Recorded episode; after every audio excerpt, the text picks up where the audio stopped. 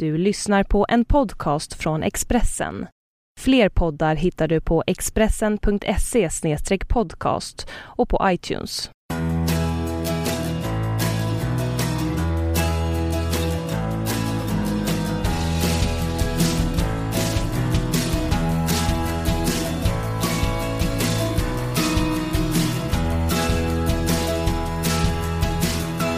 Hjärtligt välkomna till en ny podcast med mig Magnus Nyström. Och den här gången har jag tagit mig inte så långt från Expressens redaktion till Svenska Hockeyförbundet som har nya fina lokaler eh, i Johanneshov i Stockholm. Och här sitter jag med en riktig 08, Tommy Bostedt. Ja, välkommen Magnus. Eh, men jag tänkte att vi ska börja lite grann berätta om dig och din bakgrund. Folk, de flesta känner ju dig som ledare, mångårig ledare. Eh, jag kommer ihåg det som en Tommy Nilsson eh, med ganska stora glasögon som stod i Hammarbys bås när Hammarby gick upp i vad som då hette Elitserien för många, många år sedan. Men vi tar det ännu längre bak i tiden. Jag sa just att du är 08. Vart började din bana? Jag är född på Södra BB och det ligger på, på mittemot Södersjukhuset på Södermalm. Men, men, eh, vi bodde då mina första år Skärmarbrink, alltså på andra sidan Nynäsvägen från Globen och Johanneshovs isstadion. Så att, eh, men sen när jag var fem år så flyttade vi till ett ställe som heter Hökarängen här i Stockholm. Som, som eh, var, var bra för mig att växa upp på. Så man kan säga att du och dina kompisar var förebild till de där dårarna i skidbacken i Lasse Åbergs film? De här Hökarängen-typerna som åker omkull folk? Ja, det var mycket dårar i Hökarängen när jag växte upp. Det, det, det, det stämmer. Va? Men, men, du var inte och härjade i Alperna alltså? Åberg nej, inspiration det, det, vi åkte ju skidor men vi åkte miniskidor på den tiden. Okay. Såna plast, plastbitar va, man hade på fötterna och hoppa och grejer. Så, så att vi var nog tokiga. Va? Och speciellt en del av mina polare var ännu tokigare. Så att eh, skidor i Alperna var det ingenting med. Okej, okej. Okay. Men ishockey kom tidigt in i bilden för dig också? Ja, det gjorde det faktiskt eftersom jag bodde eh, eh 200 meter från, från det som idag är Johanneshovs isstadion. Eh, så, så var jag där nere och tittade när man byggde eh, hovet då, alltså byggde tak över Johanneshovs IP. Det var ju en utring tidigare. Sommaren 62 så, så var det ett väldigt byggande där så då var jag nere med min mamma och min, min eh, alldeles nyfödde lillebror och tittade på det här spektaklet. Och vi var väl lite besvikna för att tidigare på somrarna så kunde man bada där nere på Hovet och det var stora som po runda pooler där. Men det var också kul att titta på traktorer och sånt där. Sen gick det ju ett, ett halvår så fick man se sin första VM-match i ishockey där också. Men nu pratar du om saker som hände tidigt 60-tal. Det betyder att du är inte så ung som du ser ut. ja, det är bra. Jag ska bjuda på, på fika någon gång. Men, men nej, jag är född i slutet på 50-talet ja. på Södra BB som jag sa. Hur gammal var du när du började spela hockey? Eh, det var när vi flyttade till Hökarängen. Där det började vi med landhockey eh, hösten 64 och sen på vintern så spolade de ner i lekparken som man alltid gjorde i Stockholm förr i tiden. Då. då började vi i något som hette Skridskoskolan där nere i lekparkens regi. Så att det var nog året efter som vi, vi när vi hade lärt oss åka skridskor så, så började vi med hockeyklubben när jag sen var sex år då. Så att, och då spelade vi sån här lokal hockey i kvartersgäng och sen på jullov och sportlov så, så anmälde vi ett sånt lokalt lag i, i, i sådana turneringar som Stockholms idrottsförvaltning anordnar på Kärrtorp och Hagsätra och sådär. Så att väldigt mycket kvartershockey i början vart det. Det är intressant att du säger Kärrtorp. Jag var faktiskt där nyligen med mina barn och åkte skridskor. Och där pågick någon form av spontan idrott som man ju så sällan ser nu för tiden. I alla fall med skridskor på fötterna kan jag känna lite grann. Eh, alltså Kärrtorp har ju flera is, det är både ishall och även uterinken. Vi var på uterinken och åkte. Det var lite eh, hockeyklubbor på ena hörnan och mer folk som åkte skridskor på andra hörnan. Men det här att få plats för folk att ägna sig åt spontanidrott, så som du precis det du berättar. Hur gör vi det idag då?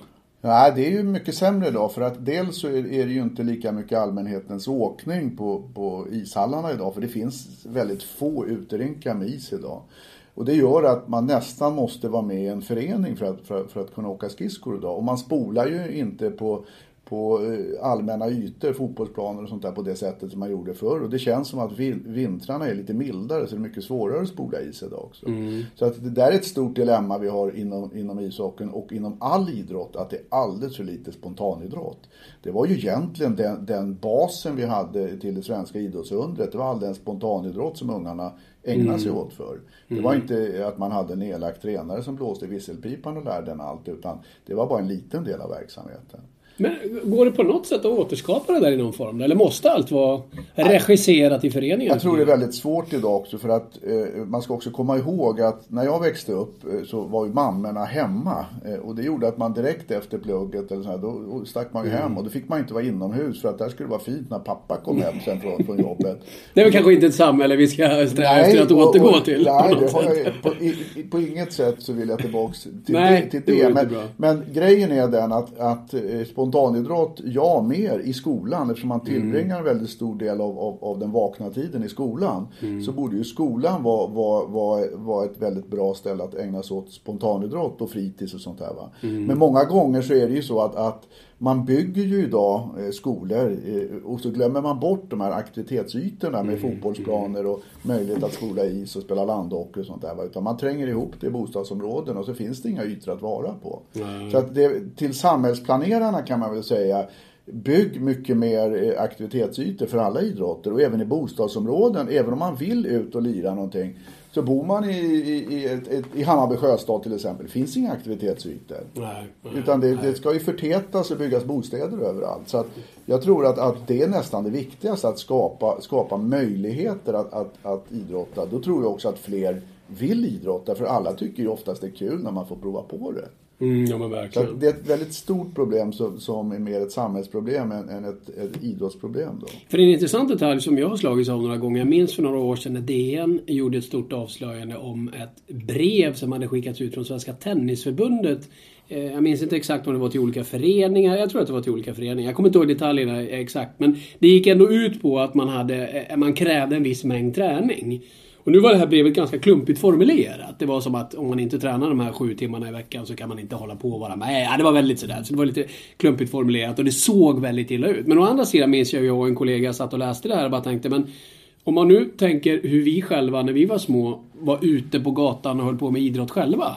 Eh, så motsvarar det den här tiden. Det är ju inget konstigt egentligen. Eh, utan det här var det bara att det var liksom formulerat på ett lite klumpigt sätt. Annars mängden träning var ju densamma. Ja, och jag, jag är ju av den övertygelsen, och det tror jag väldigt många forskare är också. Ska Sverige hänga med i, i världseliten eh, inom alla idrotter, då måste vi ha mycket mer egen övning som man också kan kalla spontanidrott för. Det går inte att få det antalet träningstimmar som krävs för att bli riktigt bra på organiserad träning. Nej, nej. Och klarar vi inte av den här ekvationen då kommer vi tappa nästan i alla idrotter. För det fordras egen övning, alltså spontanidrott. Annars blir det ingenting i slutändan. Så Svenska idrottsförbundet måste helt enkelt få till ett bättre samarbete med skolorna. Det kan vara en bra. Skolorna är det en sak och även med samhällsbyggarna, samhällsplanerarna så att man bygger ytor där Just man kan vara. För att även om du nu kommer hem från skolan och vill lira fotboll eller landhockey då finns det på många ställen ingenstans att göra det. vägen, nej, exakt. Så att, så att det här det, det, det är ett problem som, som vi tillsammans har i, i samhället, alltså idrotten och samhällsbyggare och politiker och så vidare. För att sen ska man ju komma ihåg att om man ägnar sig åt spontanidrott då får man ju folkhälsa och även en, en, en social fostran samtidigt. Man hinner inte göra så mycket dumheter och man mår mycket bättre. Och förmodligen så går det bättre i skolan också för att man har inte så mycket spring i benen när man ska Exakt. sitta i, i bänken och, och, räkna och lära sig läsa och skriva och så vidare. Så att idrott tror jag är extremt viktigt för, för, för ett bra samhälle på alla sätt och vis. Kan du personligen på något sätt påverka detta? Alltså, och vad gör du för att få andra jag, att förstå detta? jag tror det. eh, Som, när, man, när man är makthavare så har man möjlighet att påverka och för två veckor sedan så hade vi något som heter Riksidrottsforum uppe i Gävle där alla idrotter samlades. Alla 70 förbund var där med representanter. Och det här är en av de viktigaste frågorna på agendan idag. Att, att vi inom idrotten, vi representerar ju 3,5 miljoner människor i Sverige som är aktiva på något sätt inom den svenska idrottsrörelsen. Vi måste klara av att för våra politiker förklara samhällsnyttan med idrott och eh, alltså med folkhälsa och social fostran och allt sånt där. Va? Vi har inte riktigt klarat det än eftersom vi, vi har en situation som vi har det. Vi, har, vi har liksom tagit väldigt mycket för givet och trott att det här är ett självspelande piano, vilket det aldrig är. Så att en av våra viktigaste roller idag det är att, att förklara eh, nyttan med idrott. För det, det tror jag inte alla politiker förstår och, och kanske inte ens delar vår uppfattning. Så, och där har jag en viktig del som, som högste tjänsteman på Svenska Hockeyförbundet. Och hockeyn är ju en väldigt populär idrott. Så en av mina missioner kan man väl kalla det just nu, det, det kanske inte enbart är att, att vi ska ha fler ungar som spelar spela hockey i vår hockeyskola eller att Tre Kronor ska vinna VM-guld. Det är att, att tillsammans med övriga idrottsrörelsen förklara nyttan med idrott. Men nu, nu har Djurgårdaren flyttat ut Sagerska palatset och in kommer en Modo-supporter i Stefan Löfven då. Förstår han detta? Eh, jag tror att han personligen förstår det, för att, att han är ju en, en jordnära människa som, som verkligen hejar på Modo. Ja, på och riktigt. Det, och det var ju Reinfeldt också som, som verkligen hejade på Djurgården. va? Det var ju inte någon, någon sån här chimär som han gjorde för Verkligen ligga inte. bra. Utan han Ja, jag träffade han sista matchen när Djurgården var klara att gå upp igen. Absolut, så att, men det är ju så många andra som är delaktiga också. Det, alltså, det där är ju ingen enmansrace, även om de som statsminister... Men det är klart att det är de ändå trycker på. De har ju hela partiet Ja. bakom sig. Jag tror att, att vi har inte riktigt lyckats få de andra att förstå det här. Och där Mm. tycker jag att idrottsrörelsen har en enormt viktig roll i att påverka. Och Mm. verkligen berätta och inte skämmas för, för det som är bra som vi gör. Mm. Om du läser eh, eller följer media noggrant, vilket du och jag gör, så är det oftast mer negativa saker kring ungdomsidrott än det positiva saker. Man lyfter fram de negativa exemplen och det tycker jag ju är bra att man gör för att idrotten ska, ska inte kla- klara sig undan en kritisk granskning. Men samtidigt så bör det finnas en balans tycker jag att lyfta fram allt det som är bra också. Mm. Alltså det, det idrotten gör för, för alla de som, som är med inom Det är helt enkelt vi i media som behöver skärpa oss lite. Nej, det är vi andra som, som alltså media är, ju bara en bild av, av debatten. Alltså media har ju ingen egen agenda utan, utan media beskriver ju samhällsklimatet och debatten. Och vi måste ju klara av att ta debatten på ett mycket aktivare och ett mycket bättre sätt än vad vi gör idag.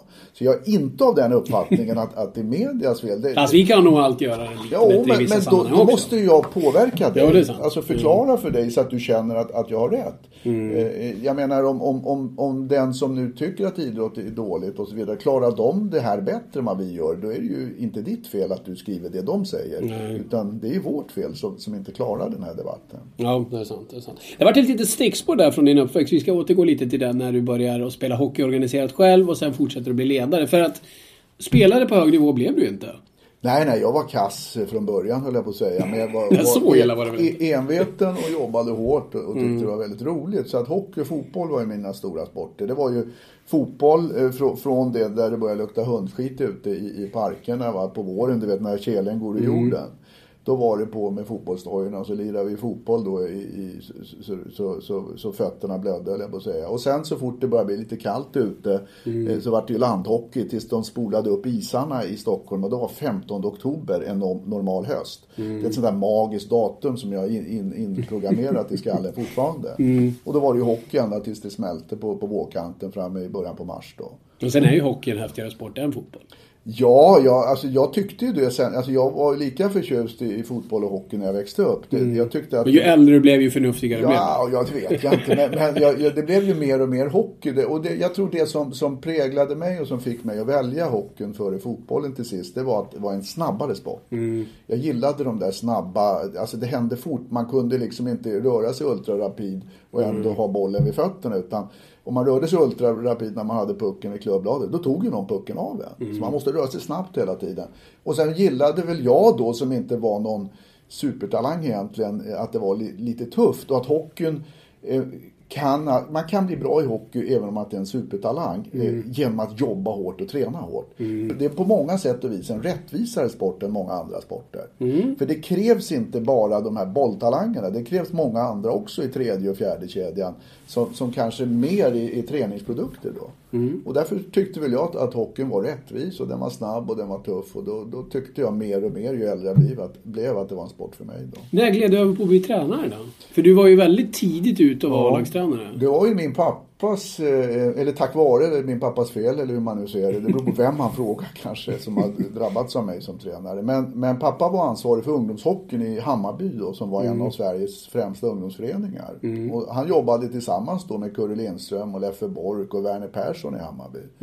Så att, och det är ju legendariska ledare alla de här. Så att det, det, det visar ju att, att vi hade, tycker jag, en väldigt bra ungdomshockey i Hammarby. Och sen blev det ju så när pappa var ansvarig för ungdomshockeyn så fick jag rycka in som extratränare i, i olika lag och speciellt i det laget som min pappa var ansvarig för, Hammarby 62 er När han var på tjänsteresa eller någonting då, då tog jag över. Och jag var också assisterande coach till honom från det jag var 15 år. Wow. Men vad tyckte gubbarna i laget om det då? att säga? Ja, Eller så här i efterhand. Jag umgås ju med många fortfarande. Många blev ju elitspelare. Jag har till och med coachat flera år med elitserien. Så att eh, de tyckte nog det var bra för att jag, jag eh, var väldigt eh, målinriktad och inriktad på att vinna och sådär. Så att det är klart att, att jag var i- inte i klass med Borken och Curre Lindström och Werner Persson och de här, det vill jag inte påstå. Men, men för att vara 15, 16, 17 år så var jag nog en ganska nivå. duk, duktig ledare och ganska ovanlig också. Men på vilket sätt ovanlig då?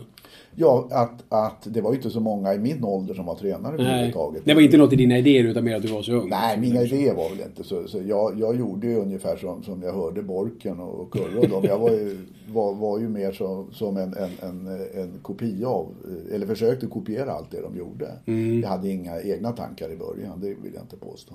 Men är det redan i den vevan du inser att ska jag ha en framtid i den här sporten, till och med ishockey ska bli mitt jobb, då är det inte spelare jag kommer få satsa på Nej, det trodde, jag trodde att jag skulle bli bra. För jag, sköt, jag, jag var bra på att teka. Mm. Och så sköt jag jävligt hårda slagskott. Och sen, sen var jag eh, rätt ruffig också. Och, och då var ju den här vevan att... Du var ingen gentleman på isen. Nej, nej, nej. Hockeyn var mycket tuffare förr Mm. än den är idag. Och det fanns större utrymme för att spela fult då än, än det Mm. finns idag. vil- Vilket jag tycker är bra.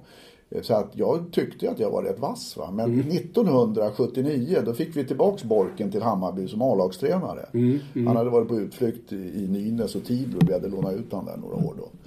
Mm. Och jag hade ju haft Leffe som tränare när jag var pojkspelare. Men då talade han om för mig att jag skulle bli tränare 1979. Han övertygade mig att ta Mm. B-junioren i Hammarby. För han sa du blir ju aldrig någonting ändå som spelare.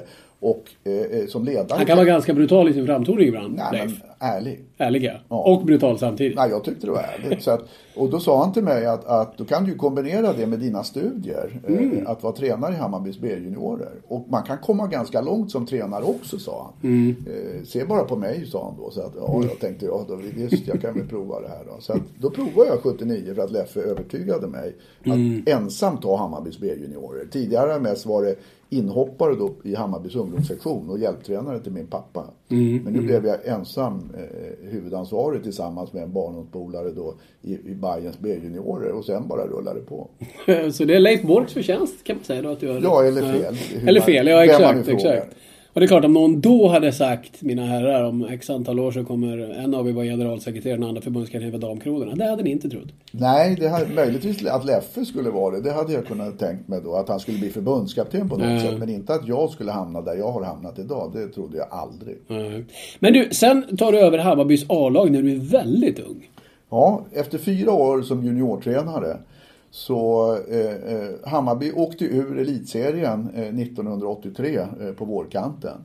Och då fick jag ju förfrågan av Hammarbys legendariska ordförande Sivert Svärling som också satt i Svenska Hockeyförbundets styrelse om jag inte ville ta över A-laget. Och jag kände väl själv att, att jag var, var, var högst lämpad för det. För att det är ofta så att, att förstånd det, det, det kommer med ålder.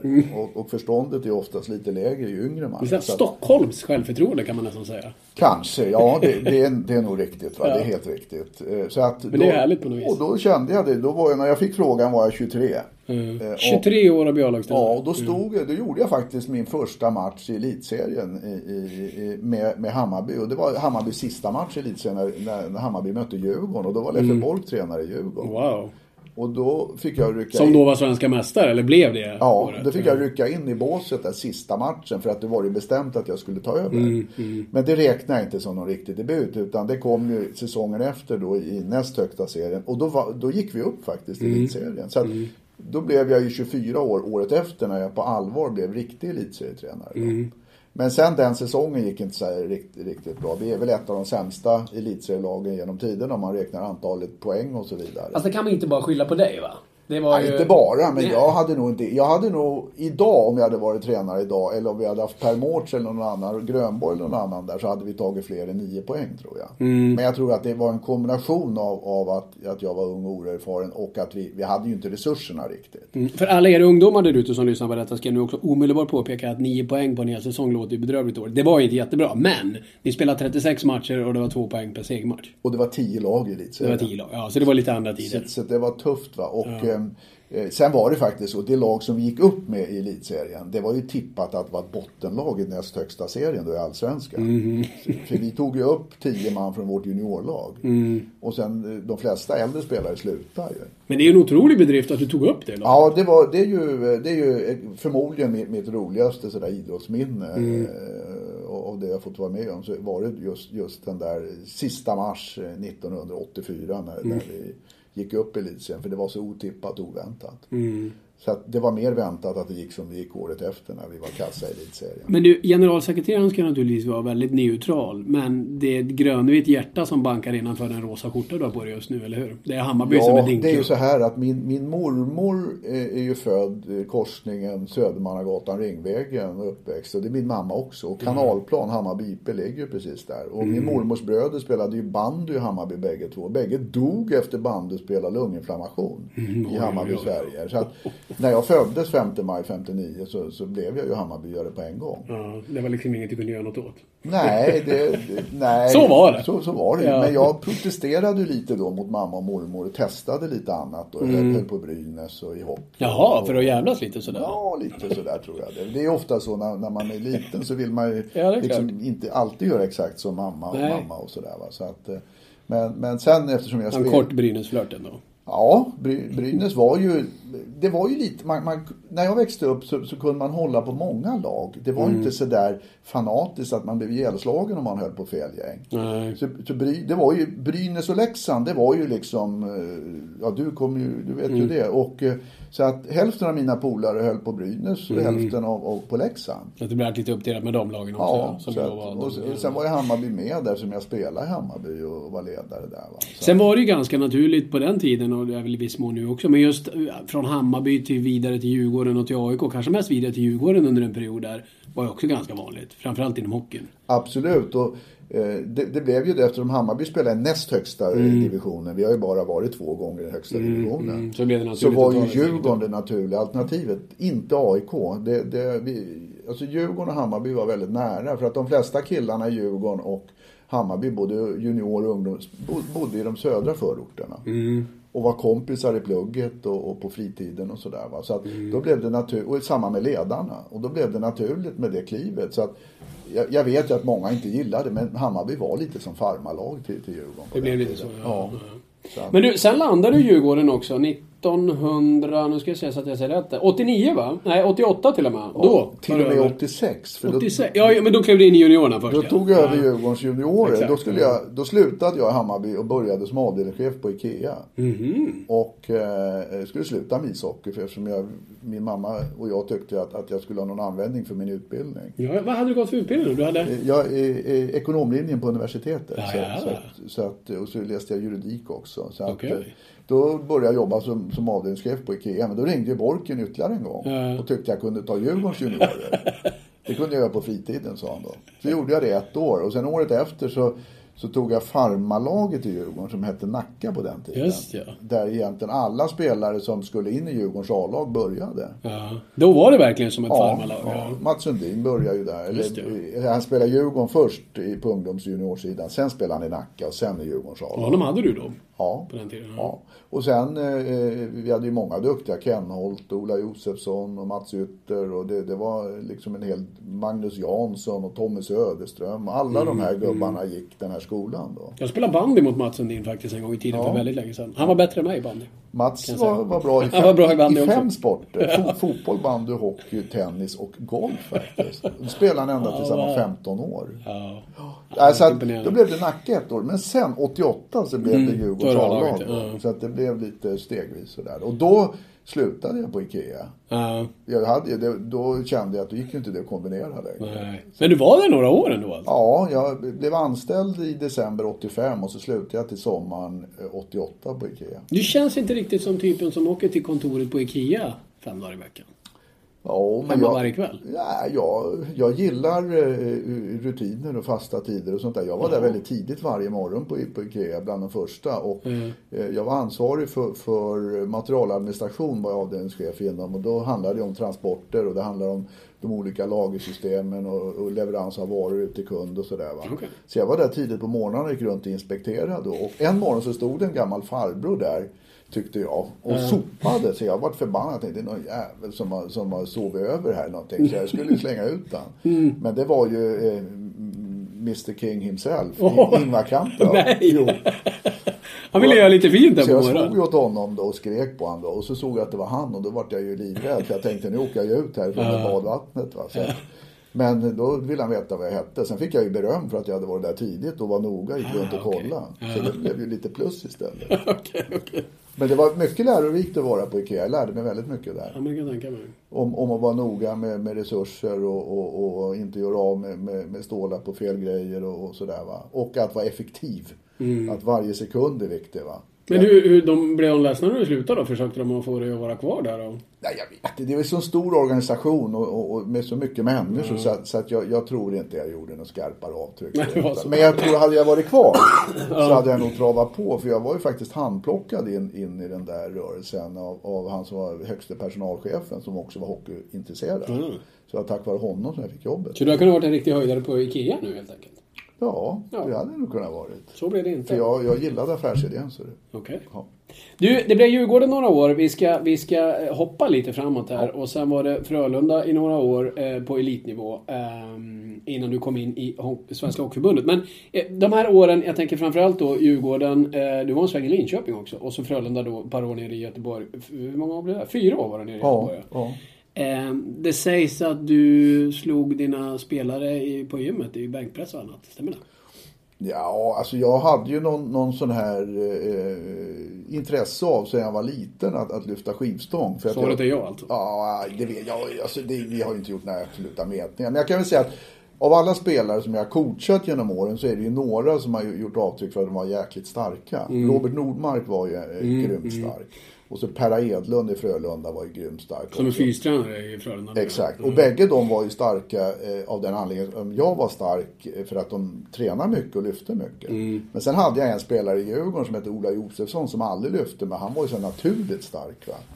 Så att det är de tre starkaste spelarna. Mm. Det är de tre som har slagit dig, resten har du slagit. Ja, det- det- Ungefär så är det Det är väl? dagsformen va. Jag har ju säkert slagit dem någon gång. Men, men eh, om jag skulle göra en total utvärdering så tycker jag att de tre är starkare än vad jag har varit. Okej. Men, det är det, tre det har jag aldrig sagt till dem tidigare. Så om de får De- höra det här nu så, så, så, så är det ett erkännande från min Då sida. blir de väldigt glada. Men vad, vad tänkte resten då när här kommer tränaren in och är starkare än mig? Det kan ju inte alla ha tagit sådär jättebra. Det tror jag inte var något problem. För jag gjorde aldrig något väsen av det här själv. Men du kan ju lita på att de pratar om det. Ja, det gjordes det nog. Det, till och med skrevs ju i media om det. Så att, Ja, det var men, men för mig. var det ju, var det ju, det var ju för min egen skull jag tränade. Lite coolt också. Och sen är, det- ja, sen är det ju så att, att jag, jag sa också det, hur kass man än är så kan man ju ändå bli stark. Ja. Så att eh, är man talanglös så får man satsa på att bli stark då. Eftersom jag motoriskt är rätt talanglös så, så eh, kan, kunde jag i alla fall bli lite stark. Ja. att, ja. Men du, eh, vad sätter du högst som det du fick uppleva som klubblagstränare? Om vi avslutar klubblagstiden där. Vad, vad, vad ser du som din absoluta... Ja, jag tycker nog när vi gick upp med Hammarby i elitserien eh, 1984. Det var så oväntat. Vi var nästan bottentippade i, i, i allsvenskan och division 1 som det hette då. Och, och det var spelare som inte ville komma till oss för att de var rädda att vi skulle åka ur den serien. Så gick vi upp i elitserien. Så det var liksom en sån här, eh, ja det var en ytterlighet som, som sen- och sen var det då, det är ofta så när man gör något tidigt i sin karriär. Mm, så det är klart det sätter så sätter det i- i skarp prägel. Så att det blir ju det som, som jag kommer ihåg mest. Mm. Och känner mest för. SHL-åren då? Djurgården och Frölunda där? Eh, väldigt, väldigt roligt att vinna SM-guld med Djurgården. Mm. Eh, det är fantastiskt roligt. Men det, på något sätt så var inte det alltså, lika stort som det är idag när de vinner SM-guld. Det, det var ju liksom en middag. Med, med, med, lite, med, lite fest sådär. Eh, och sen, sen var det nya dag liksom. Mm. Idag blåser man ju upp det. Och det var inte så mycket media på den tiden. Ni vann ihop då, du och Sandin? Eller hur? Ja. Ni- Den var jag på den tiden. Han var jag var inte så gammal då på den tiden. När säsongen började var han knappt ordinarie. Nej. Men sen i slutet på säsongen så var han, var han väl nästan bäst. Va? Han var riktigt bra. trampade runt på vänsterkanten och la ut bommen du vet och bara bröt in och, och, och satte dit pucken. Va? Så att, Då var han ganska blyg och försiktig. Jag minns Ja. det så väl, för ni säkrade på Globen. ja. Och så har man den långa promenaden i alla innandömen till samma Ja, omklädningsrum som ja, nu. På ja. en trappan upp där inne på Hovet. exakt. Och det var sån kaos i omklädningsrummet och alla stod och tjoade och skrattade. Men det var en liten blyg kille som nästan stod ensam i hörnet. Det var Sundin. Så Ja. där kommer jag ihåg att jag stod och pratade Nej, han, var, med han var honom. väldigt lågmäld och sådär. Det, det, det mest väsen han gjorde det var när han var på isen att han klappade med klubban kommer jag ihåg hela tiden isen och ville ha pucken. Ville ha pucken här. Och det retade sig en del av de äldre killarna på ja. lite grann. Va? Men, men eh, han, alltså. Sen det- insåg de att det var klokt att passa pucken till det Jo, 13. exakt. Det, det, är fatt, det kanske var därför det gick så bra i slutet av säsongen både för honom och laget. För att då passade de pucken till honom. Och då gjorde han mål. Ja, fantastisk spelare. Alltså. Ja, det var. Du, sen blev det många år som scout för ehm, Tre Kronor, bland annat. Eller ja, huvuddelen var väl att scouta kommande motståndare för Tre Kronor. Du har en väldigt anonym roll egentligen under många, många år där. Bakom Bengt-Åke och den ledarstab han hade. Eh, och, och Hardy Nilsson. Hardy Nilsson, ja just det. Just det. Eh, vad, vad, lärde du dig av den tiden? Vad har du med dig från den tiden? Ja, att eh, eh, till att börja med så, så, blev det här då, eh, det var Hardy som ville ha scouting och eftersom jag var utvecklingschef så, så hamnade det hos mig och jag kände att Inga... Det var så du kom in på förbundet ja, du fick en roll där. För ja, jag hade inga, pe inga, inga, pengar att lägga på scouting så jag tänkte jag kan väl göra. Jag är väl den enda som, som är elittränare här i kåken så att jag kan väl göra det själv. Och så, jag kostar ju ingenting så att säga. Mm, mm. Så att det var egentligen en ekonomisk lösning som jag ja, så, började ja. med det. Och, och Hardy ville ju ha Eh, rapporter om, om hur alla de andra lagen spelade och, och mm. powerplay och, boxplay och, uppspel och styrspel och forechecking och allting och tekningsvarianter. Så att jag tog fram ett system eh, för det här då som egentligen alla jobbar efter idag. Och mm. Mer avancerat givetvis. Mm, men du satte grunderna för det? Ja, och det, Hardy tyckte jag var bra då och, och, så körde vi det och sen så ville Bengt-Åke liknande så körde vi det också. Så, mm. att, så att höll jag på med det till Bengt-Åke slutade 2010 när Per Mårts kom in. Då. Mm, mm. Men då hade jag under resans gång också blivit landslagschef. 2006 var väl det va. Så att, då kände jag att nu hann jag inte det här mer. Mm. Utan, eh, och då hade jag som tur var haft hjälp de sista åren som scout av Grönborg då. Mm. Mm. Som också var med och han var ju egentligen mer lämpad för, för det där för att han Alltså jag är ju en modern tränare och jag var ju, hade, jag var modern 1983 kanske. Va? Men sen, ja du förstår ju hur det blir. Ja, jo jag fattar. Så, Men vi, ja. vi ska för att reda ut det lite grann här. Du, du gör ju ändå, alltså det är utvecklingsansvarig du blir på förbundet och så parallellt är du scout med det. Du är ju den som lägger grunden ja, för... 2001 började jag, alltså då blev jag övertalad att, att, att bli utvecklingschef på Svenska Hockeyförbundet. Mm, Men jag mm. var inte intresserad av det utan jag ville hellre vara elittränare. Mm. Så jag höll ju på att förhandla med Modo faktiskt. Mm. Mm. Det, det, visste du inte. Det visste jag inte. Och det var, var, väldigt nära att, att göra klart med Modo. För jag tyckte ju, alltså Heart of Hockey och, mm. och jag mycket polare där uppe. Jag tyckte alla var så här skönt stöddiga där liksom. Nej men alltså det här. Ja, jag håller helt med. Det är de tror på sin sport och, och, och säger mm. inte så jävla mycket. De, de levererar istället. Alltså mm. jag, jag var väldigt sugen. Men det var faktiskt så att familjen mm. ville tillbaks till Stockholm.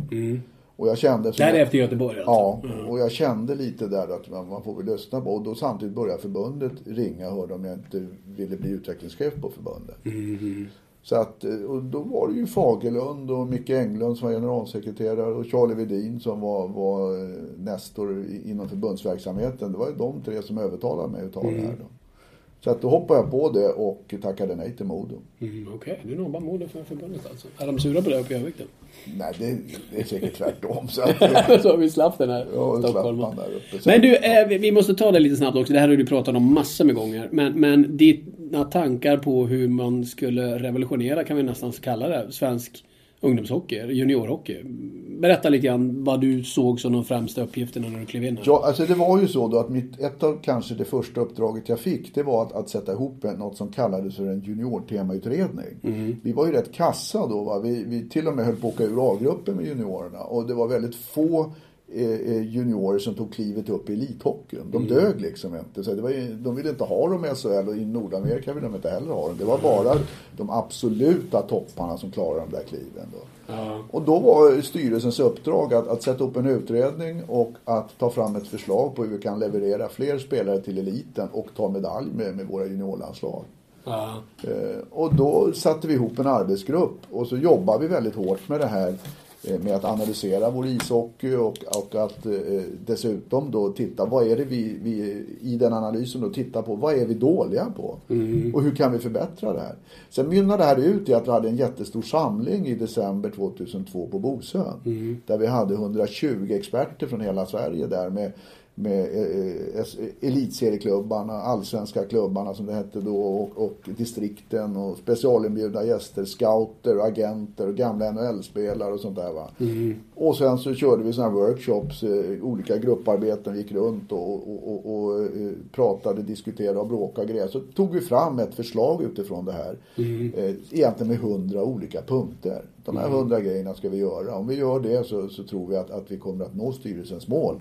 Att, att leverera fler spelare till eliten och ta medalj med juniorlandslaget. Vad kan du beskriva några av de viktigaste punkterna? Ja, eh, alltså de, det det handlar väldigt mycket om det var ju eh, dels hur vi ska rekrytera spelare. Alltså vi, vi skapade till Kronors Hockeyskola då. Mm, just det. Eh, som, som är en succé idag. Mm. Eh, eh, tränarutbildningen var eftersatt. Vi, Mm. vi eh, had, hade för få kurser och inte tillräckligt höga krav på de kurser vi hade. Så att vi, vi gjorde om tränarutbildningen, olika spår om man ska bli ungdomstränare, och juniortränare, seniortränare, målvaktstränare. Målvaktsspelet var ju för dåligt. Så vi anställde Thomas Magnusson efter det som, som har ryckt upp svensk målvaktsspel till, till en hög internationell, internationell nivå idag. Eh, vi, vi, för att kunna ha all den här utbildningen då så börjar vi då producera utbildningsmaterial. Och vi är idag förmodligen den största producenten av utbildningsmaterial i hela hockeyvärlden. Eh, Med pärmar och DVD-skivor. Och nu har- Och vi dig- digitaliserat allting på, på en speciell sajt. då, Och nyligen har ni alltså en stor stad från Kanada som kommer hit och lär sig om hur man utbildar Ja, hockeyspelare. ja, och vi skickar... Bara det är helt fantastiskt med tanke på att Kanada och, och vi är hjälper ryss, ryssarna med utbildningsmaterial. De översätter vårat och har Mm. i sin tränarutbildning. Då. Så att det låter ju lite konstigt där. Men det, det var ju en viktig sak. En annan viktig sak från den här juniortemautredningen det är att förbundet måste komma ut till klubbarna och jobba med, med utbildning på plats. Och då skapade vi ett koncept som kallas för hockeykonsulenter. Mm. Vi anställde 12 stycken personer på heltid som är ute i föreningarna som mentorer kan man väl säga och jobbar dagligen då. Så att Alltså det handlar väldigt mycket, och, sen då när det handlar om spelare sen då som kanske är det viktigaste så skapar vi då ett talangutvecklingsprogram. Med camper, landslag, hockeygymnasium, TV-pucken finns med där. Det är en talangtrappa som börjar när man är 14 och går upp till man är 20. Alltså till, till Men var fick du idéerna till det här ifrån? Vad var det som gjorde att du var så drivande? Och var så... Nej men alltså idéerna kom ju väldigt mycket av alla de här människorna som var med i den här processen. Min, min idé var väl hur vi skulle göra det här. Alltså att, att, att, alltså att, att eh, samla Hockeysverige och, och, att, hur vi skulle ena Hockeysverige. Alltså det är ju så att, att vi, det finns en enorm kompetens i Hockeysverige. Det är inget problem. Men problemet är att få alla att dra åt samma håll. Det är ju hela tiden debatter folk drar åt olika Mm. Vi ska återkomma håll. till just det, för det där är Ja, så, intressant. så ja. att, men då lyckades vi ena Hockeysverige. Mm. Men det kan, kanske berodde på att vi var så jävla långt nere. Så att vi kände att det finns ingen annan väg framåt än uppåt. Mm. Ja, ja, att vi måste samarbeta. att, men sen är, är jag väl också ganska driven när det gäller att, att det man har beslutat det ska man fan med se till att och, och driva igenom också. Så att jag har varit väldigt enveten med, med, med det här som vi tillsammans bestämde då och inte backat en enda tum och kanske bli ovänner med en del människor på vägen. Jag tänker du på folk ute i föreningar? Ja, och inom, in- alltså all, vem det nu än är. Jag har aldrig vikit från, det här. Va? Har vi bestämt någonting i demokratisk ordning och dessutom så fick vi årsmötesbeslut på det här. Mhm. Och det är alltså, högre upp kan man inte komma inom ishockeyn än, än ett årsmöte. Du är inte konflikträdd va? Nej, eh, och det är ju eh, eh, tvärtom och det är ju en nackdel eh, tycker jag ibland att, att, att, att, och jag har blivit bättre på det, att jag inte söker konflikt på samma sätt längre som jag kanske gjorde när jag var yngre. Fast det händer ibland och vi Det händer ibland till det också. och det är en, jag säger fortfarande att det, det är inte så bra. Mm. Men det kan vara en fördel med det. Om folk vet om det Ja. så krånglar de inte till det när de, när, när de inte behöver krångla till det. För de vet att, att jag kanske blir förbannad då. Men det här är någonting som jag jobbar med. För jag tycker själv inte att det är speciellt lyckat att, att, att vara folkilsken. Va? Utan jag tycker det är bättre att, att nå konsensus så mycket man kan. Mm. Men du, en, en anledning till att du är den du är och nått dit du har nått och också varit väldigt drivande i det här är din enorma passion för sporten. Och jag minns ju någon gång vi träffades i Nordamerika under de år jag bodde där. Ja, och du efter avslutad säsong egentligen hemma eh, skulle ha kunnat unnat dig lite ledighet i alla fall. Då drar du över och kollar NHL-hockey för att du är så hockeyintresserad. Absolut. Vi Och så gör inte vi alla möttes i. Madison Square Garden Exakt, bland annat. exakt. Och, och, nej, men jag har ju alltså, alltid älskat ishockey och, och mer och mer för, för varje år jag på att säga. Jag älskar hockey nästan mer idag än jag gjorde när jag växte upp. Eh, Men det är klart att det här med NHL, det, det, 1976 när, när Canada Cup spelades första gången så inför det så, så visste man ju inte så mycket. Det var ju en myt det här. Va? Och det är klart att det sitter ju i fortfarande att jag älskar att se NHL-hockey. Och, och, och eh, hade jag då möjligheten efter avslutad säsong att få åka över och se lite matcher. När man, det, det hade jag eftersom jag också kände en hel del spelare som kunde hjälpa till med biljetter och lite sånt där. Va? Och dessutom att man hade någon att snacka med när man, man kom ensam ut, ut i världen. Va? Man, man hamnade i Boston eller Edmonton eller vad man hamnade. det Så, var, ja. så fanns det någon att snacka med. Eh, Så att det, så det, var, nej men det, det är riktigt. Och sen har jag alltid trott på, på utbildning och fortbildning. Mm. Och ett av de bästa sätten att utbilda sig inom ishockey, det är att se hockey och snacka hockey. Mm. Det, det är oslagbart. Va? Ju mer hockey du ser och desto mer hockey du snackar, desto bredare bas har du att stå på kunskapsmässigt. Men allt det där är ju korrekt och du är ju dessutom, jag menar, det visar ju inte minst din utbildning och erfarenhet att du skulle ju lätt kunna jobba med någonting annat. Men du har ändå valt att stora delar av ditt liv ägnat åt hockey. Kan du aldrig känna bara, ah, orkar inte, inte en match till, nu vill jag göra något helt annat? Nej, inte än. Utan den dagen jag känner så, då kommer jag sluta med det här på en gång. Mm. Eh, för att nu har jag börjat bli till åren så, så att eh, snart är det ju dags också att sluta. Men, det, men grejen är ändå med hockey, du har ju också gjort den här resan och, och hållit på med hockey hela livet. Det är att det finns så mycket ishockey ändå. Alltså det, det är ju inte bara SHL eller bara Nej, NHL utan exakt. du har ju allting. Va? Mm. Det är alltså de knattar och det är tjejer och det är utbildningssituationer och det, det är debatter och, och det är resor. Alltså det, det är så mycket. va. Men det jag kanske har känt att jag har nått vägs ände det är lite matchcoachning. Att, att, liksom att bara ha ett lag. Där tror jag att, att Anledningen till att jag hamnade på förbundet ändå till sist, även om jag var tveksam från början, det var att jag kände efter 18 år som elittränare och innan dess ett antal år som junior och ungdomstränare så kände jag att jag hade liksom kommit så långt så att jag var trött på mig själv i den rollen. Ja, ja, och då blir man ingen bra Ja, ledare. men, men nu, när, alltså jag, har ju, har ju, jag tyckte i alla år tidigare att jag hade Sveriges bästa hockeyjobb och nu tycker jag fortfarande det när jag bytt tjänst. För det är så mångfacetterat. Men vad är det för skillnad på att vara landslagschef och generalsekreterare då? Ja, det är ju det att när jag var landslags utvecklingschef då hade jag ett huvudansvar för våra åtta landslag och sen för all tränarutbildning och all spelarutveckling. Och sen var jag förlagschef också eftersom jag var ansvarig för utbildningsmaterialet. Eh, det, det, det, det är ju en avdelning men sen har vi ju en tävlingsavdelning som jobbar med serier och regler och domar och sånt där också. Va? Och övergångar inte minst eh, i, i, i, sin repertoar. Och sen har vi ju då också en marknads och kommunikationsavdelning och en ekonomi och administrativ avdelning med avdelningschefer. Nu är jag ju chef för allt det här. Så att eh, för att från att tidigare då varit chef för en av fyra avdelningar så är jag chef för alla fyra avdelningarna nu. Eller chef för de som är chefer där. Och det gör att, att, att det blir väldigt mångfacetterat, alltså ännu mer mångfacetterat. Det är inte bara sportfrågor utan det är ekonomiska frågor, det är tävlingsfrågor och det är kommunikationsfrågor. Det är mycket kommersiellt arbete. Och mycket representation också. Idag ska jag till exempel iväg på en generalsekreterarlunch på fotbollsförbundet där jag ska träffa andra generalsekreterare från stora idrotter. Och vi tillsammans ska diskutera idrottens roll i samhället. Mycket intressant. Jag berättade ju tidigare att jag, jag var, var i Gävle tillsammans med, med alla idrotter och, och pratade om hur vi ska kunna påverka politikerna i framtiden och förklara idrottens nytta. Eh, Jag, jag får, får göra mycket sånt här annat som jag tycker är intressant också. Så att jag kommer aldrig tröttna på det här. Nej. Vad har du i lön? Jag tjänar ganska bra och eh, det kan ju du gå in och titta på, på Skattemyndigheten så ser du det. Jag har, jag har faktiskt ett, ett kontrakt där, där jag, eh, som jag har skrivit på där det också står att, att, att det är, är hemligt eh, vad jag tjänar. Men Men du studsade upp en del när du blev generalsekreterare? nej, egentligen inte. Lite, lite grann. Lite grann. Ja, jag var ganska bra betald tidigare också men Mm. eh, jag hade tjänat mycket mer om jag hade varit elittränare. Mm. Jaha. Det Okej. hade jag gjort.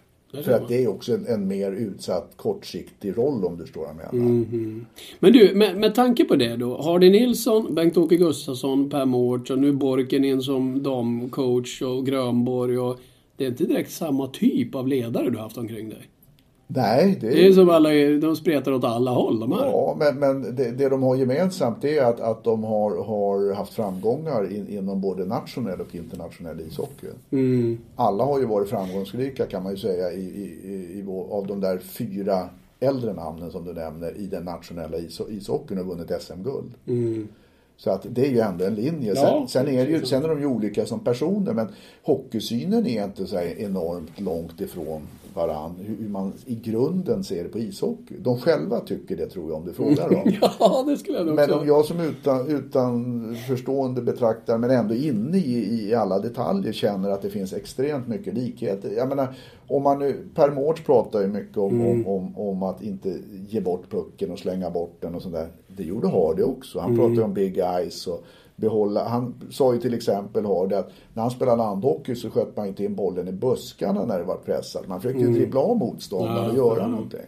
Och det står ju liksom Per, per Mårts också mycket för. Bengt-Åke var ju också en lirare. Mm. Och, och, eh, alltså, så att, alltså, och sen pratar man försvarsspel så tyckte ju alla att, att man måste försvara sig bra. Man måste klara en mot en-kampen. Mm. Så att de har mycket likheter även om de själva kanske in, inte riktigt känner det. Nej. För de är ju sprungna ur den svenska ishockey och idrottsrörelsen. Mm. Som, som har format dem. Så att eh, alla ju, av dem är ju väldigt duktiga ledare. Men eh, det som skiljer kanske lite mer i sådana fall det är ju ledarskapet då. Mm. Än hockeyfilosofin. Du, vi ska gå igenom några Ja. korta, heta, intressanta ämnen här. Ehm, och ehm, om vi börjar med Hardy Nilsson faktiskt. Jag tycker ju att den torpedhockey han stod för var otroligt spännande och på många sätt nyskapande. Även om man ibland kan lite grann överdriva de här taktiska... eh, Alltså mycket har gjorts förut på olika sätt. Men det är klart att Hardy på många sätt var nyskapande. Tre Kronor gör en av Tre Kronors genom tiderna absolut bästa matcher i Salt Lake City. Vinner premiären 5-2. Sen kommer Vitryssland-matchen. Om Sverige hade vunnit då, hade vi fortfarande haft en utpräglad torpedhockey och lag som kanske spelar med den där lite Libro-typen och de här två... Alltså tror du att det blev lite knäcken för hela Hardys spelsystem? Nej, jag, jag tror inte det. Jag tycker att, att eh, Hardy fortsatt ju framgångsrikt med, med det här systemet också vidare sen då eh, i, i två VM-turneringar. Eh, eh, där det gick bra. Både eh, 0-3 i Finland när vi förlorade på övertiden där matchen mot Kanada. Var pucken inne eller var den inte inne? När någon finne lyckades hitta någon bild och skvallra för, för, för måldomaren och sådär. Och sen var det ju i Tjeckien mot Kanada också året efter f- eh, förlust i finalen. Så att, och sen, eh, alltså Men 5-2 Kanada Lake, dit kom ju aldrig igen tyckte jag det kändes som. Nej, det- sen kom ju World Cup, förlusten mot Tjeckien, utbuade Nej, det, det, var en, det var en knäck. Det var en knäck, det håller jag med om. Men, men han, under hans period, det han tycker jag fick tillbaks till, till ishockeyn som vi hade tappat lite, det var det här konstruktiva tänkandet. Mm. Alltså att, att skapa något eh, eh, tack vare egen skicklighet. Mm. Att inte bara spela på motståndarnas misstag. Mm. Så jag tycker att det arvet eh, har... har Förvaltas bland annat av Per Mårts och hans sätt att tänka. Exakt, och, och det tog vi med oss in i den här juniortemautredningen. Att, Mm. att vi måste ändra saker och då, då använde vi mycket av, av, av, av Hardys idéer faktiskt i, i, när vi startade det här arbetet. Men borde inte något SHL-lag spela klassisk torpedhockey? Ja, eh, För det är inget som gör. Nej, men man kan säga det, det jag ser ändå när jag ser alla lag det är att man, om man om man går tillbaks och tittar på bilder, eh, levande bilder eh, för 10-12 år sedan innan Hardy kom in med, med, med sitt sätt att tänka så vårdar man pucken mycket bättre än man gjorde tidigare. Förut var det bara sarg ut och så dumpa ner den och jobba. Lite som vissa nordamerikanska lag spelar. Idag är det ju mer att man tar upp den, spelar tillbaks, den byter kant. Titta på Frölunda, Frölunda spelar. De har, har mycket linjer i sitt spel som, som, som liknar det som Hardy pratade om. Och de går ju ganska bra. Och Ja. även Skellefteå. Jag tycker Skellefteå och Frölunda om- är de två lagen som, som mest anammar Per Mårts och eh, Hardys idéer. Och de ligger, Mm. de ligger i tabellerna. Och att de, de uppmuntrar individuella insatser och sånt här då, som, som också Hardy och Per Mårts gör idag. Borde Bengt-Åke Gustafsson ha slutat före OS i Vancouver? Nej, det tycker jag inte. Jag tycker när man vinner OS som han gör två- 2006 och, och eh, vet hur man gör och så vidare så tycker jag det är helt rätt att, att han är med över, över 2010 Men det också. kändes som att han hade glömt hur man gör. Ja, efterhand så, så kanske gjorde det, men, men innan så trodde inte jag på, på att, att, att han eh, skulle ha gjort det. Och sen tror jag att det är inte så enkelt som att alltid bara när man vinner säga att det är tack vare coachen eller när man då förlorar säga Nej. att det är på grund av coachen. Det är så många olika omständigheter.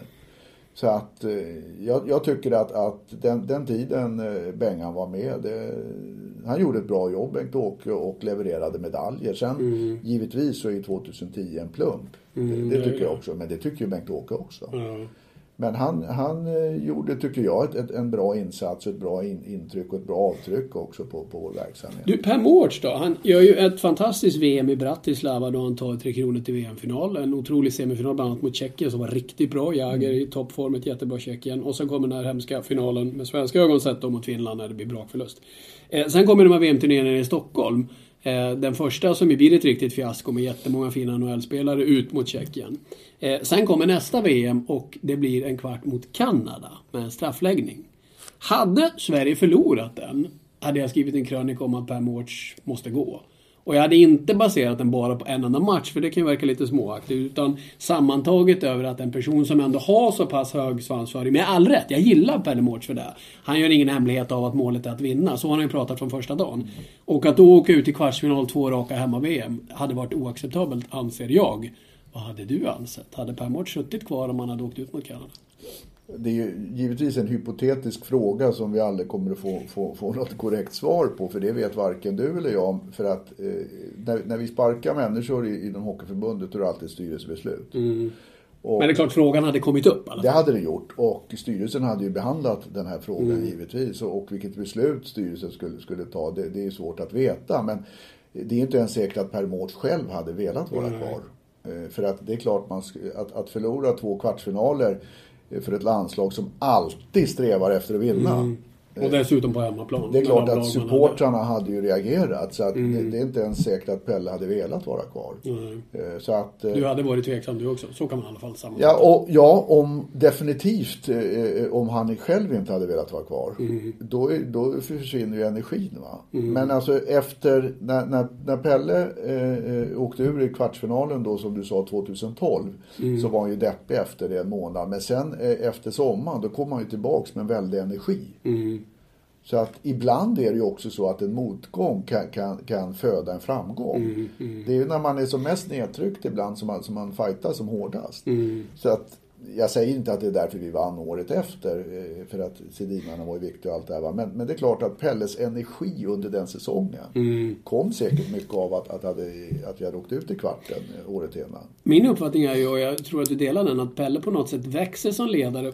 förlåt, både av den där motgången, eh, eller motgångarna och också när han blir lite mer varm i kläderna, kommer in i det mer. För att det sättet han får med sig det laget på, alltså VM-guldlaget från Globen. Han gör ju ett fantastiskt jobb där och det är väldigt lätt att säga ja men det är bara sedinarna. Så enkelt var det ju inte. Vi hade ju ett fantastiskt lag året innan också. Ja, exakt, exakt. Kanske till och med ett ännu bättre lag borde varit.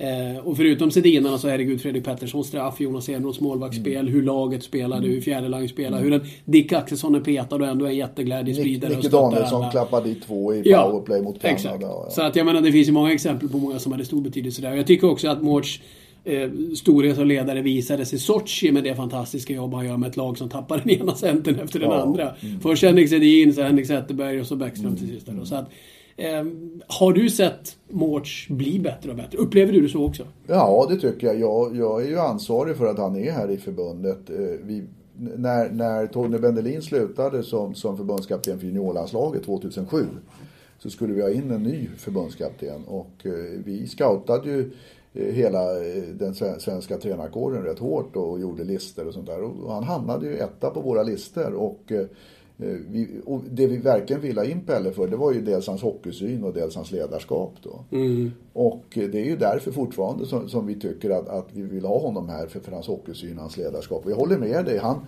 han växer under säsongerna när han blir varmare och varmare i kläder. Han har växt under de här åren.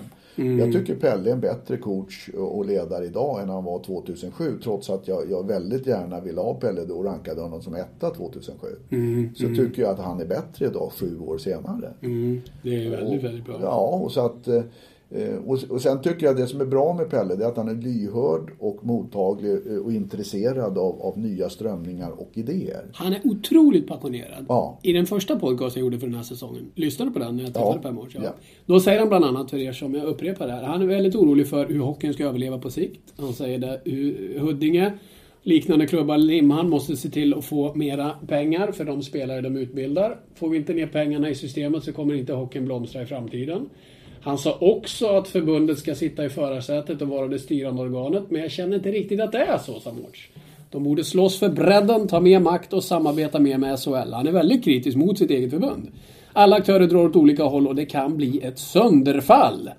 Hårda ord. Som Christer Englund fick svara på. När han sa att jag tror inte Pelle har hela bilden klar för sig. Vi är en samlande faktor och eh, det är Pelles personliga åsikter, det får stå för honom. Bla, bla, bla. Jag är lite på Mårts sida i detta.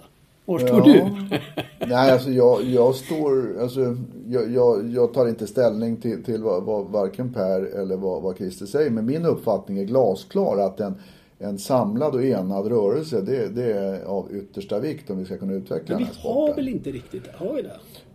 Alltså, det är ju typiskt Sverige. Alltså, vi, vi, eh, I Sverige så är vi ju lite så att, att vi, gärna eh, eh, kritiserar andra och vi, vi, vi, vi, eh, vi, vi ser inte upp till överheten direkt, direkt och sådär. Men, men de här, den här kritiska sätt, förhållningssättet som vi har, det är också en av de starka sidorna i Sverige med, med svenskar. Att vi är inte så jävla imponerade av, möter vi kungen på gatan så säger vi tjena, tjena knugen, hur är läget? Mm. Alltså, vi, vi, vi ställer oss inte och bockar och bugar och, och skrapar med foten. Va? Så att jag tycker att det här är bra också att, att, att det finns, finns en dynamik i Sverige som samhälle och också i svensk idrott och i svensk hockey. Men eh, jag tycker ändå att vi kan samla krafterna eh, mer än vad vi gör idag. Mm. Alltså bredden och eliten. Mm. Alltså SHL, Hockeyallsvenskan, förbundet, det, det, är ju eliten. Va? Vi, vi, vi ska bli tajtare och vi håller på att bli tajtare. Vi håller, vi har hållit på nu i i, i hela hösten här med, med att träffas och diskutera och utbyta synpunkter och jobba med avtal och sådär. Jag upplever att vi blir tajtare och tajtare. Jag upplever att du är mer på Mårts sida än Englunds sida i detta och det är bra tycker jag. Ja, nej, jag... Sen kan det hända att Christer blir lite defensiv i kontakt med en reporter. Men, men, alltså jag känner att, att jag, jag är ju med i det här. Alltså Christer och jag och Peter Forsberg i styrelsen, Jonas Bergqvist. Vi sitter med de här organisationerna och förhandlar och diskuterar. Jag upplever att, att till syvende och sist så har vi samma målbild. Att vi mm. behöver en stark elit. Mm. För har vi inte en spetsig eh, eh, eh, topp då kommer vi inte att få en bredare bas heller. Mm. Och samtidigt är det så att när vi pratar med föreningarna eh, och distrikten eh, som företräder bredden så, så, förstår ju de också att de, om, om de blir bredare då får vi en, en mer, mer spetsig ba, eh, topp. Och får vi en mer spetsig topp då kommer det gynna rekryteringen. Men det känns ju de här riktigt... frågorna hänger ihop. Ja, det är klart de gör. Det är inte det ena eller mm. det andra. Men det känns ju också som ert problem egentligen inte att få bredd, alltså de mindre klubbarna med på tåget. Det är ju att få SHL med på tåget. För något som irriterar mig oerhört är när man får krockar till exempel. Bara den saken. Mm. Tre Kronor ska vara något, för mig är det förlåt. Varje gång en, en upplevelse att se Tre Kronor, jag tycker det är något speciellt. Bara jag kliver in på ert fina nya kontor som ni har här på Hovet och man har en stor blå vägg med tre gula kronor. För mig är Tre Kronor något stort och något häftigt och något fint. Och att då SHL samtidigt lägger några jäkla Champions League-matcher. Mm. Det är ju inte SHL som gör det. det nej, men alltså, de är ju inte direkt oskyldiga till att vara med om det. Men, men alltså det, det, nej, men det är så här. Alltså SHL, en av ägarna till SHL är ju Internationella ishockeyförbundet. Mm. Och det är Internationella ishockeyförbundet som har bestämt att man ska spela den här matchen på tisdagar. Mm. Det har inte SHL bestämt. Mm. Fast de kan ju inte frånta sig ansvar helt och hållet. De är Nej, men alltså, det är ju, alltså eftersom, och vi är ju en del av internationella ishockeyförbundet. Mm. En av 67 nationer där. Så att vi är ju också en del i det här. Mm. Så det är inte så enkelt som att säga att, att det är deras fel och vi är... Nej men om vi struntar i vems fel det är. Att situationen ja, har uppstått ja, måste du inte Nej, men, vara alltså, så det, glad det, det, är inte så bra. Men, det berikar ju inte hockeyn direkt att vi får en krock. Kan man välja nu då? Ska jag titta på landskamp? Ska jag skicka min spelare till landslaget? Men, men, men, men, det är ju på tisdagen. Vi spelar ju mm. på torsdagen. Så det är klart att vi behöver ha lite mer förberedelsetid. Absolut. Men det är inte SHL som har bestämt att det ska spelas på tisdagar. Men känner du att SHL är på förbundets sida? Ja, det gör jag. Alltså, jag, jag känner att, att, att eh, de måste ju se, se, se om sitt hus, absolut. Mm. Och vi måste värna hela rörelsen. De är elit, vi värnar mm. både elit och bredd. Mm. Och ibland så finns det saker i det här som, som, är ett visst som det finns ett visst motsatsförhållande i. Men till syvende och sist så hänger de här bitarna ihop. Mm, du förstår det? Ja. Men gör alla ledare det ute i landet? Nej, men därför så har ju vi också en roll. Och jag har en roll att jag måste klara av att förklara det här bättre. Ja, jag säger som jag säger om det andra. Att det är inte, alltså, många gånger efter riksdagsvalet så, så, när de ska analysera att de gjorde så dåligt val, då är det ungefär som att väljarna inte fattat hur bra vi är. Mm. Det kanske inte är så. Det kanske är de som inte har klarat av att förklara för väljarna. Ja. Och det är ju samma med det här. Mm. Alltså vi och, och jag då, i den, alltså jag kan inte svära mig fri och skylla på någon mm. annan. Eh, jag har ju ett ansvar som högste tjänsteman att, att få Hockeysverige att dra åt samma håll och förklara vikten av bredd och elit och sambandet mellan bredd och elit. Mm. Men alltså varje gång... Och, och jag, men jag, jag är också en av dem, de som förstår det här väldigt väl för jag har, en, en, har ena foten i bredden och jag har ena foten i eliten. Jag är mm. den enda svenska coach genom tiderna som har coachat i alla divisioner tror jag. Mm. Jag har coachat i den sjunde divisionen med Bayern Fans Just det, med Bayern Fans Hockey. Och så hela vägen upp. Det finns mm. ingen annan tror jag som har gjort det. För att eh, är man där nere så hamnar man aldrig där uppe. Och är man där uppe så behöver man inte ramla ända dit ner. Men, men, men samtidigt måste du väl ändå känna att när någon klubbledare eh, går igång och säger att ah, men vadå, Tre Kronor och meningslösa landskamper under säsong. När någon ger uttryck för den typen av tankegångar? Blir du inte besviken? Jo, då blir jag besviken. Men SHL eh, tycker inte så. Nej, men- SHL tycker att det är viktigt med ett starkt landslag och en stark landslagsverksamhet. Däremot finns det vissa ledare inom SHL som inte kanske direkt gör mm, Jo, reklam men, men då ska man ha klart för sig, det finns 12 klubbar. Ja, och i varje klubb folk, finns det ja. väl 10 ledare. Så Ja. att det är ju hundratalet ledare. Det är klart att, att någon tycker si och så. Men, men om jag nu pratar med Jörgen Lindgren som, som är, Mm. är min motsvarighet i SHL. Så, så, så uttrycker sig inte han på det sättet. Han tycker Det inte bra. på det sättet. Nej, det. Och, och pratar jag med ordförande i Frölunda, bara Mm. för att ta ett exempel, så tycker han inte så. Han tycker det är viktigt med landslagshockey. Mm. Pratar jag med Roger Rönnberg i Frölunda som, som är elit, elittränare så tycker han det är viktigt att det går bra för Tre Men det är inte så att några av de här säger så till dig och sen agerar de på lite annat? Nej, det, det, det, det, kan jag, det vet jag ju inte. Men jag upplever inte att det är så. Utan jag upplever att vi väldigt mycket i slutändan tycker likadant. Men sen är ju resan att ta sig till det målet lite olika. Ja. Eh, Det är också så att, att en förening, de har ju sina ägare, sina medlemmar.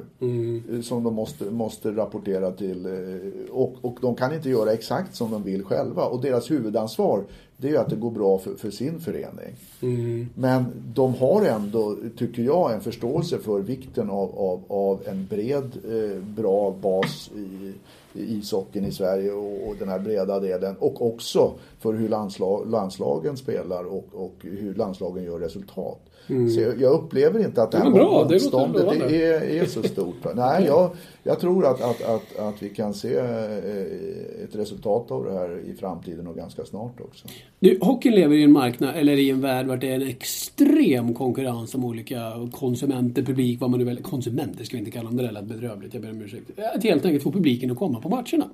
Det är ju en väldig kamp mot alla möjliga andra aktiviteter. Nu är du chef även över marknadsavdelningen här som generalsekreterare, eller hur? Genom åren så har ju kanske marknadsföringen inte varit strålande. Jag kommer ihåg när man marknadsförde en Sweden Hockey Games med någon jättebild på Per Holmberg som jag inte ens tror var med den turneringen sen. Det där är lite lurigt när man inte vet vilka som ska vara med.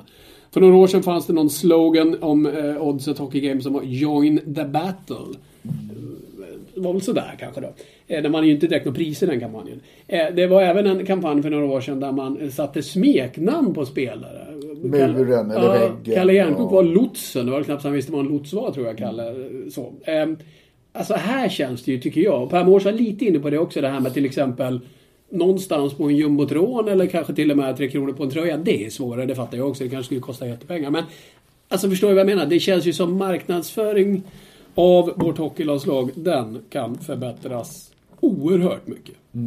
Är ni på väg Eh, dit? jo, alltså vi, vi eh, håller på just nu med och har hållit på ett tag med, med ett kraftfullt eh, varumärkesarbete. Det är ett sånt där modernt uttryck som du kanske också tycker illa om. Men, men Bättre än Join the Battle. ja, de här tre kronorna vi har, det är ju det som är det verkliga varumärket. Mm, det, är, det är inte ett namn eller ett smeknamn eller ett ansikte eller någon slogan eller något sånt. Det är de här tre kronorna.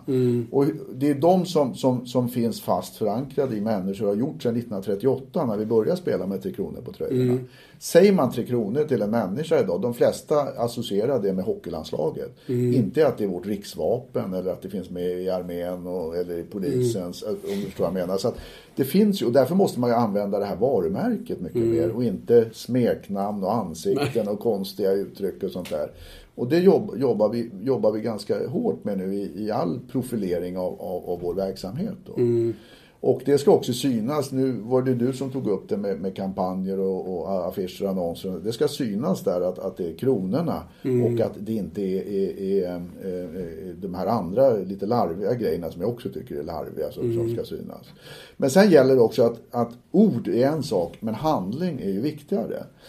Eh, En, en av de viktigaste då varumärkeslöftena som, som, som, som vi ger idag eh, och, och som vi har det är att, att de här kronorna ska vara en, en, en stolt nära kraft. Stolt ska vi vara för att, att vi gör väldigt mycket bra och, och det är också lite typiskt svenskt att man nästan skäms, skäms mer än, än, än, än man är stolt när man gör någonting bra. Man ska ligga lågt hela tiden. Men vi gör så mycket bra. Vi rankade som num, num, den främsta hockeynationen i världen idag. Det ska vi vara stolta över. Det måste, det måste synas i vårt sätt att agera. Och nära, det är att vi vill inte som, som kanske an, en del andra idrotter och, och hur man gör med elitidrott i andra länder, att man fjärmar sig från supportrar och intressenter. Vi vill att de ska ha möjlighet att komma nära. Ungefär som när vi var i Leksand och spelade landskamp senast. Då hade vi efter vår träning en allmänhetens åkning. Mm. Där ungarna kom in på isen och där våra spelare stannade kvar och ledare. Och man Oerhört bra man skrev autografer och man surrade med varandra och dribblade lite och grejer så här. Så att det är ju ett va- varumärkeslöfte som är viktigt. Mm. Stolt, nära, kraft. Alltså vi ska agera kraftfullt för att förbättra rekrytering. Vi, vi ska vara en kraft att räkna med när, när vi så att säga förklarar idrottens roll i samhället. Mm. Stolt, nära, kraft. Tre kronor. Mm. Så att det varumärkesarbetet eh, ska vi klara av att göra bättre än vad vi har gjort tidigare. Och det, Ingen lots som ska joina debatten. Nej, så, så där, Skönt. där, där tycker jag att du, du träffar mitt i prick där och det stämmer väl överens hur, hur vi och jag ser på, på det här just nu. Bra. Du, på tal om kraft. Du har eh, reagerat kraftfullt, milt uttryckt, vid två tillfällen på kort tid på slutet. OS-presskonferensen har ingen glömt. Du var väldigt, väldigt, väldigt arg. Eh, vi börjar där. Ångrar du vad du sa? Ja, alltså jag bad om ursäkt två dagar efter till, till eh, SOK och IOK eh, för, för mitt sätt att uttrycka mig och, och det, det ångrar jag att, att jag, jag eh, gör det. Inte att jag reagerade, det, det tycker Du gick jag... lite långt i Jag tycker att, att sätt, sättet att, att uttrycka mig eh, gjorde ju inte varken mig eller, eller Bäckström till någon vinnare kanske. Nej. Eh, och, eh, eh, men, men i sak så tycker jag fortfarande att, att, att väldigt mycket kunde ha, ha hanterats bättre. Mm. Men det var inte någon som ville er illa på något sätt, som du antydde. Nej, det tror, det, tror, det tror jag inte Nej. fortfarande. Utan det är ju faktiskt så att, att eh, Internationella Hockeyförbundet har, har ju i, i sin eh, disciplinkommitté, de har ju granskat det här ärendet och helt frikänt Bäckström så här efterhand. Mm. Men nu är det överklagat av Ja, WADA. WADA så- har ju överklagat det här så att, så att det visar ju att, att det här är inte så enkelt eh, eh, så, som man kan tycka Mm. direkt. Det är inte svart eller vitt. Men nästa OS, Ja, då kan man bestämma att all tänkbar form av medicament från Nordamerika bara släng ner i papperskorgen när det är OS. Så gjorde Ja. norska landslaget bland annat. ja alltså jag, jag ska ju ärligt säga att, att, att jag innan den här eh, matchen, eller innan det här hände så visste jag inte om vad spelarna åt eller inte åt. Det var ju inte på mitt bord så att säga. Det är därför som vi eh, eh, har en, en, en kommitté av läkare och Internationella Hockeyförbundet har ju en chefsläkare som säger vad man kan göra och inte göra. Och Men det kändes som här vart en liten... de hade ju clearat Bäckström. Ja, så att, ja. Men det är klart att, att eh, finns det en risk så ska man ju eh, överhuvudtaget inte eh, och det finns ju en risk. Mm, exakt, så ska man överhuvudtaget inte använda någonting nej. som inte är mjölk och bananer och Nej, potatis och, och, och grönsaker och kött. Det blir inga en tablett om dagen av någon sorts... Nej, alltså, inte ens C-vitaminer skulle jag vilja säga. Alltså, du, du vet ju inte vad, Nej, vad, vad som exakt. finns i grejerna. Nej. Så, så att... Ja, nej men alltså det, det, jag, det är klart att, att jag tycker själv, och det är därför jag bad om ursäkt, att jag Mm. uttryckte mig på ett felaktigt sätt.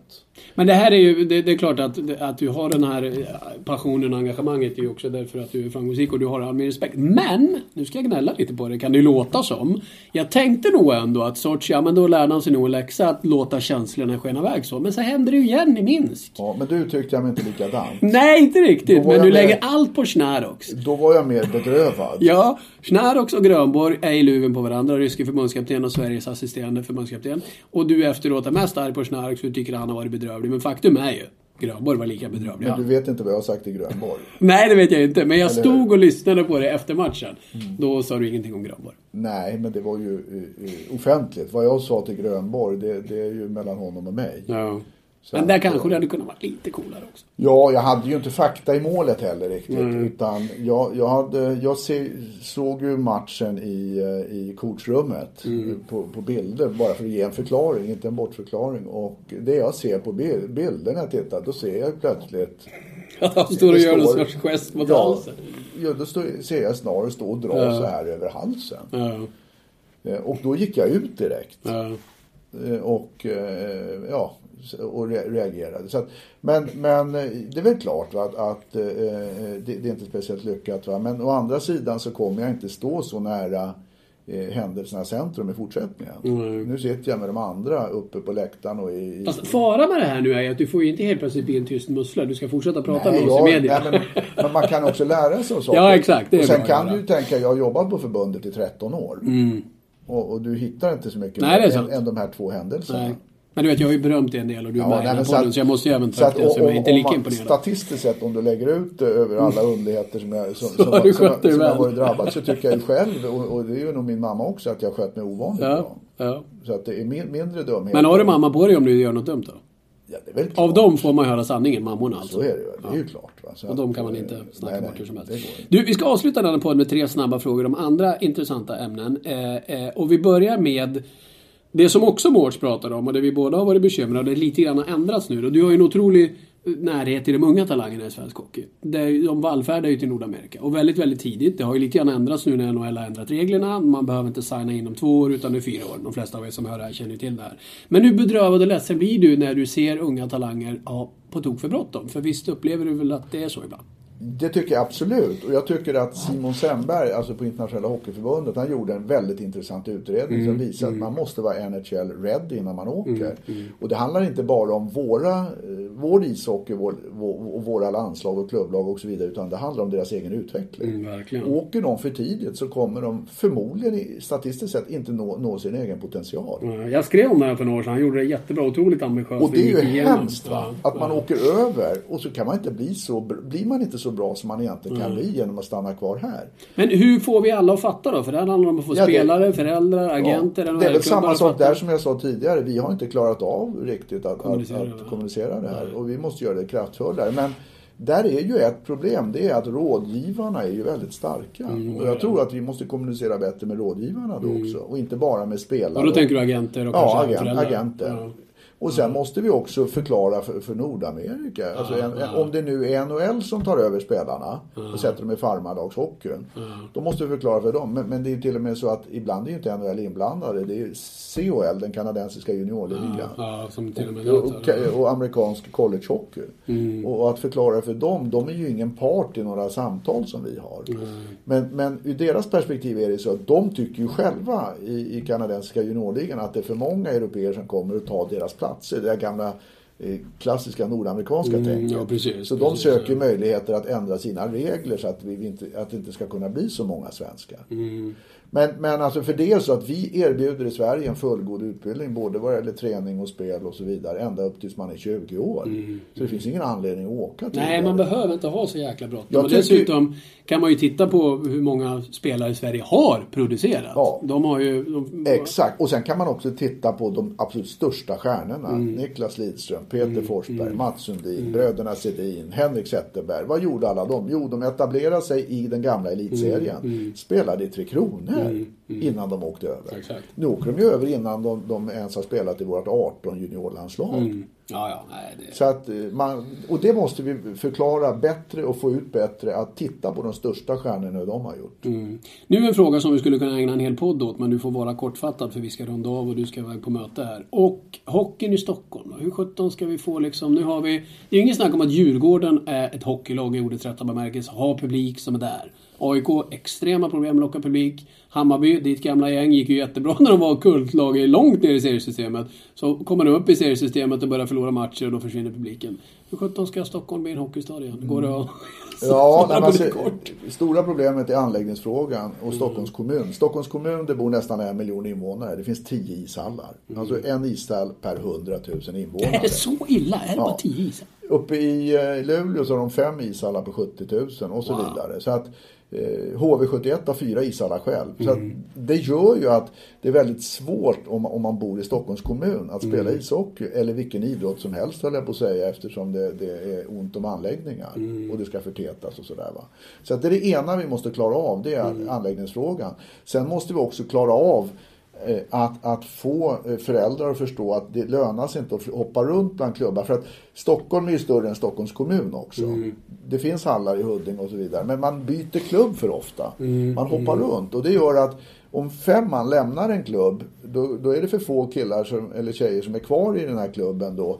För att kunna, då lägger man ner det laget. Så kommer man till en ny klubb så trivs man inte där efter ett år och vill komma tillbaks till sin gamla klubb. Då Då är det nedlagt. Ja, då kanske man får lägga med ishockey. Mm, Så att, också. alltså, vi, vi är alldeles för stressade i, Stock, i Stockholmshockeyn med, med att, att jaga vidare hela tiden istället för att ta det lugnt, spela kvar där det bor.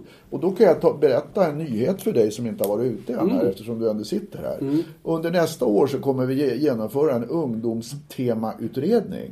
Alltså liknande juniortemautredningen. Och nästa höst så ska vi ha en sån här ungdomstemasamling där vi ska ta fram en, ett nytt 100-punktsprogram för hur vi ska utveckla ungdomshockeyn i Sverige. Och speciellt då eh, till exempel då som vi pratar om i sådana här storstadsområden som Stockholm där de största problemen finns.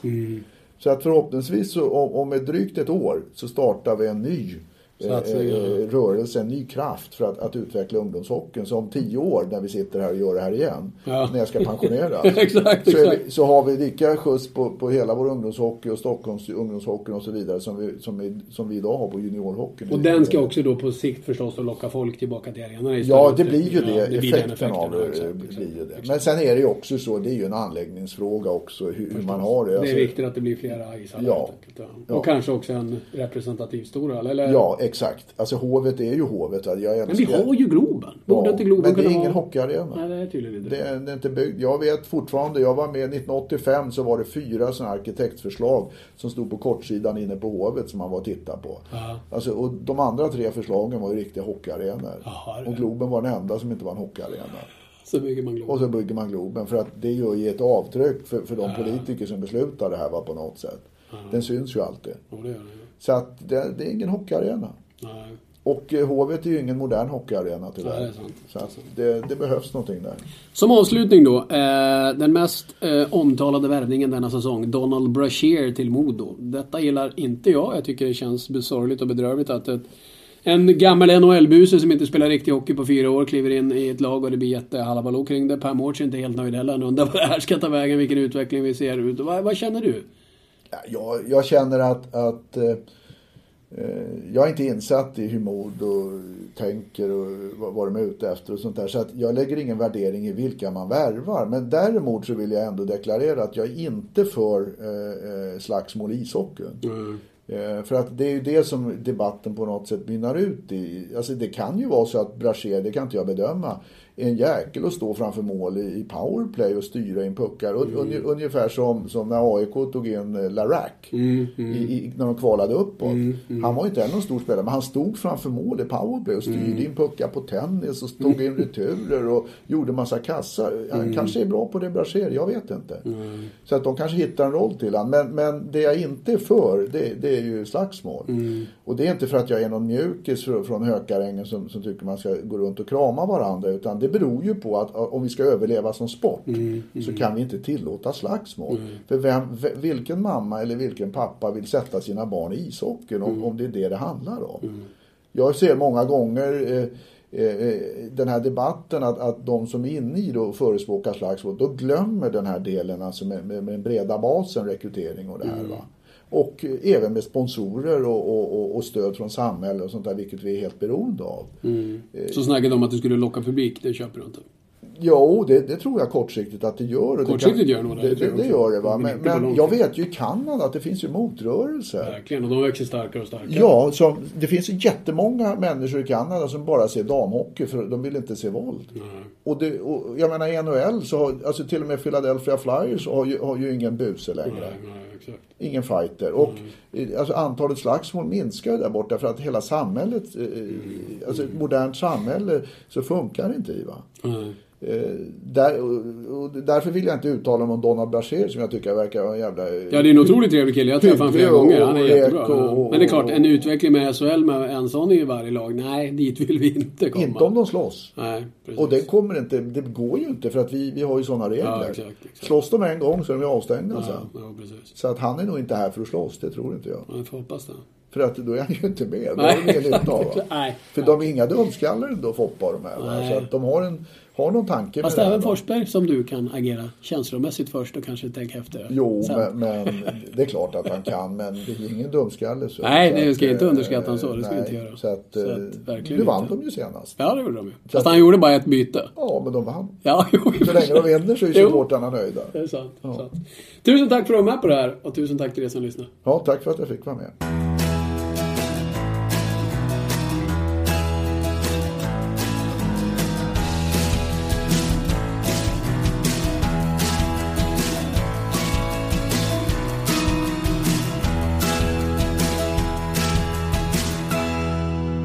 Har lyssnat på en podcast från Expressen.